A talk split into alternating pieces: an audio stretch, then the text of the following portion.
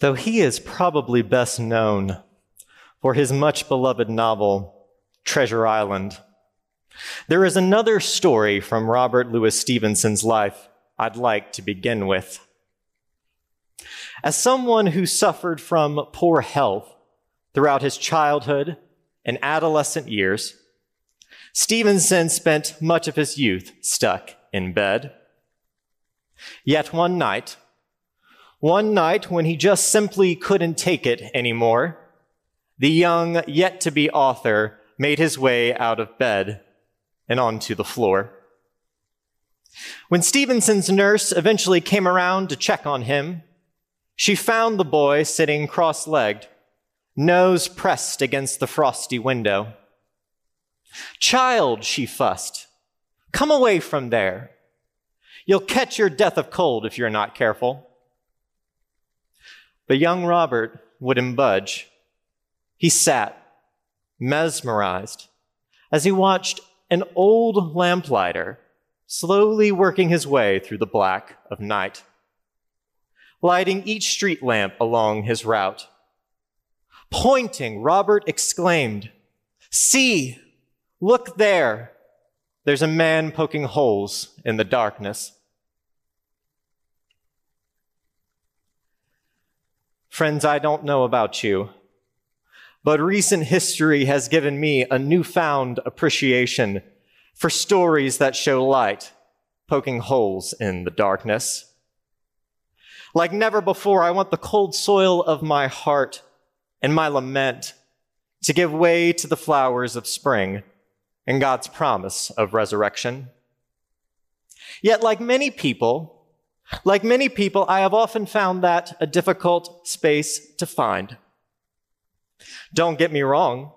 There is definitely cause to be hopeful. More and more people are getting vaccinated every day.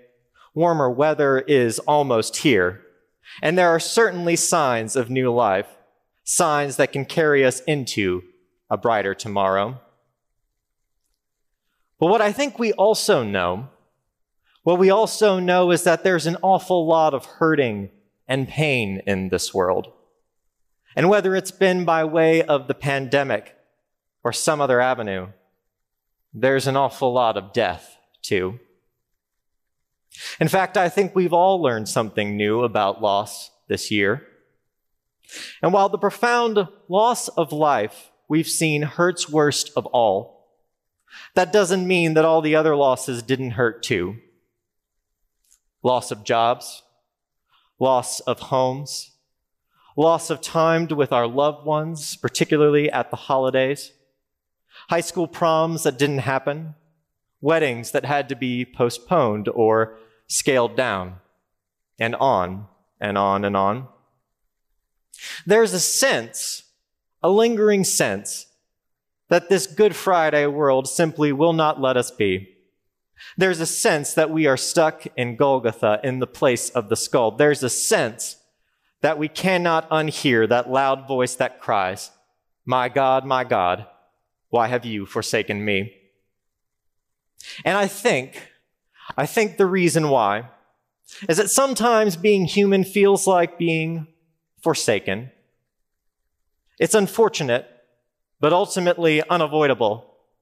That moments of abandon and seasons in the desert will dot our existence because times like these are inseparable features of what it means to be alive.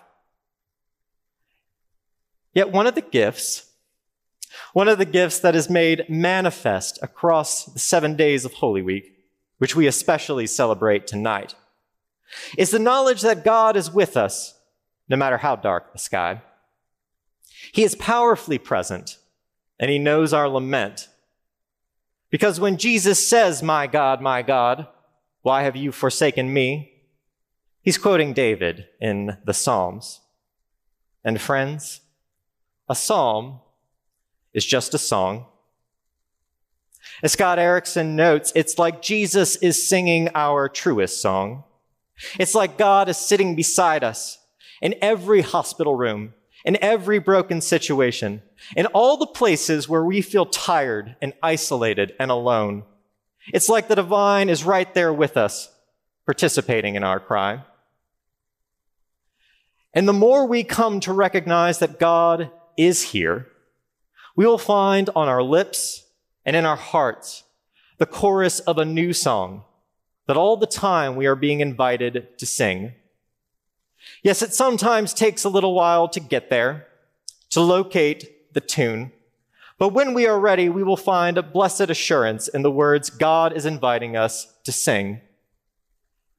In short, what that song is saying is, You belong to me.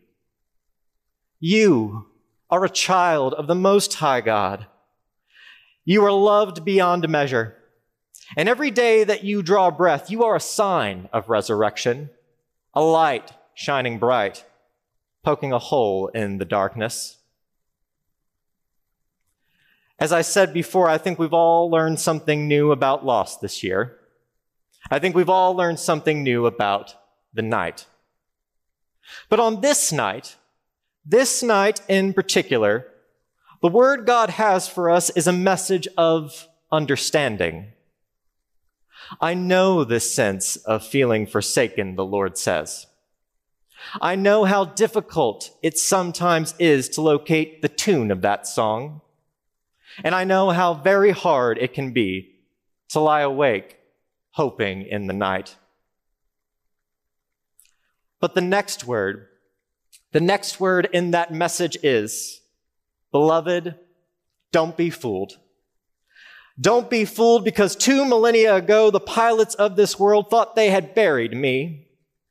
They thought they had buried this way of love and the world altering challenge it would bring.